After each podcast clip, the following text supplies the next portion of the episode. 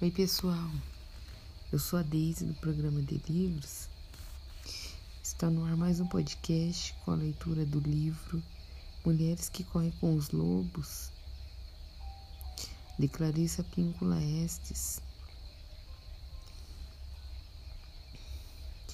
Hoje daremos início ao capítulo que tem como tema Ouvindo o chamado da mais velha.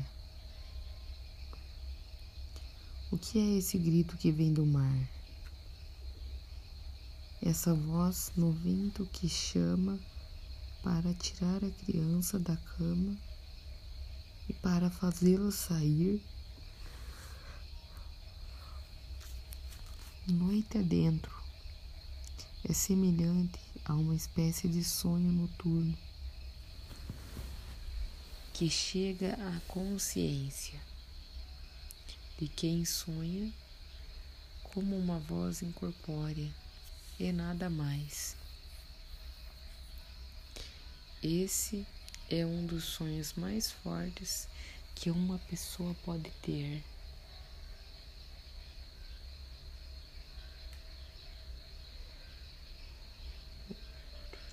Qualquer coisa que seja dita por essa voz é considerada uma transmissão direta da alma.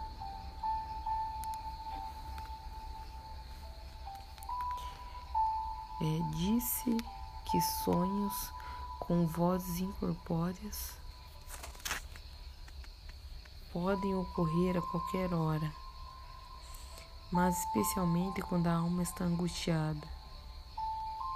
É então que o self profundo como que corre no encalço. Pronto. A alma da mulher fala.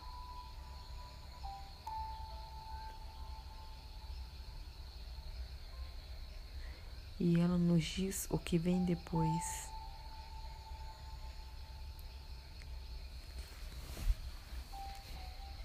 Na história, a velha foca sai do seu próprio elemento para dar início ao chamado.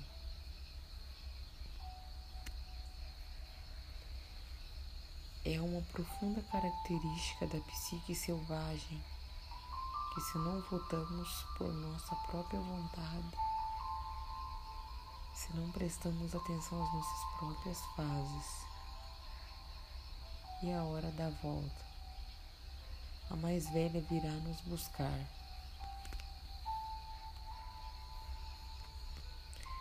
Chamando e tornando a chamar, até que alguma coisa em nós responda.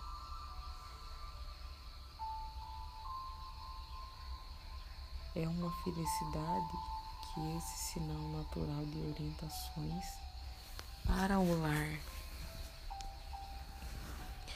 fique cada vez mais forte. Quanto mais necessitamos dessa volta, o sinal é disparado no instante em que tudo começa a ser excessivo, seja em termos negativos, seja em termos positivos. Pode tanto estar na hora de voltar para casa quando existe um excesso de estímulo, positivo como quando há uma discrepância incessante. Podemos estar nos dedicando demais a alguma coisa. Podemos estar esgotadas demais por alguma outra. Podemos estar sendo amadas demais amadas de menos, trabalhando demais, trabalhando de menos. Cada um desses casos custa muito caro. Diante dos excessos, vamos aos poucos ressecando. Os nossos corações se esgotam. As nossas energias começam a nos faltar e surge em nós um misterioso anseio por alguma coisa para a qual quase nunca temos um nome. Então, a mais velha chama. Nesse verão da história, é interessante que quem ouve o chamado do mar e tem uma reação a ele é a pequena criança espiritual. É ele quem se arrisca lá fora, passando pelas pedras e penhascos gelados, que segue o chamado sem questionar e que acidentalmente tropeça na pele de foca enrolada da sua mãe. O sono irrequieto da criança é um retraio agudo e nítido da inquietação que a mulher sente quando anseia por voltar ao seu lugar de origem psíquica com a psique.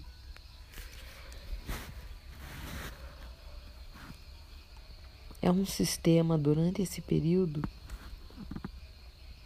vem muitas vezes acompanhada de irritabilidade e de uma sensação de que tudo está perto demais para ser agradável ou longe demais para nos proporcionar paz ela se sente de alguma forma pouco e muito perdida, pois ficou muito tempo longe de casa. Tais sentimentos são exatamente os que ela deveria ter. São uma mensagem que lhe diz: venha agora. A sensação de dilaceramento vem de ouvir, consciente ou inconscientemente, algo que nos chama, hum, que nos chama de volta, algo a que não podemos dizer não, sem nos machucar. Se não voltarmos na hora certa, a alma virá nos buscar, como vemos nesses versos de um poema intitulado Mulher que vive no fundo do lago. Então a velha foca surge à noite e a criança sai aos tropeções também à noite.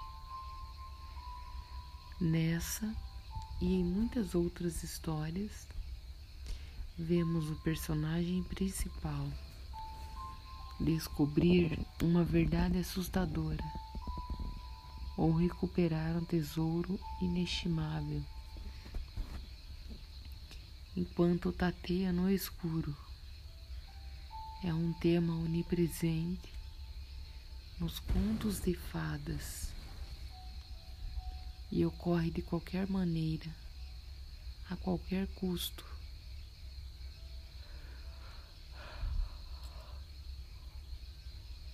Nada realça a luz, a maravilha, o tesouro melhor do que as trevas. A noite escura da alma quase se transformou num lugar comum em certas culturas. A recuperação do divino tem lugar nas trevas de rio, do Reides ou lá. A volta do Cristo chega como um fulgor do crepúsculo do inferno.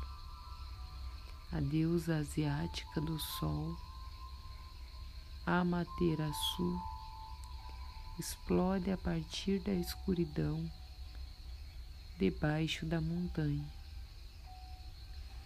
a deusa suméria Inanna, na sua forma aquática,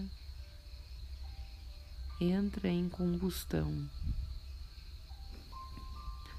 transformando-se em ouro branco, quando jaz num sulco recém-aberto na Terra Negra, nas montanhas encheadas. Disse que a cada dia o sol precisa abrir um buraco na, na ríupio, blusa mais negra, a fim de poder ser, se erguer no céu. Essas imagens de movimentos dentro e através da escuridão transmitem uma mensagem antiquíssima que diz: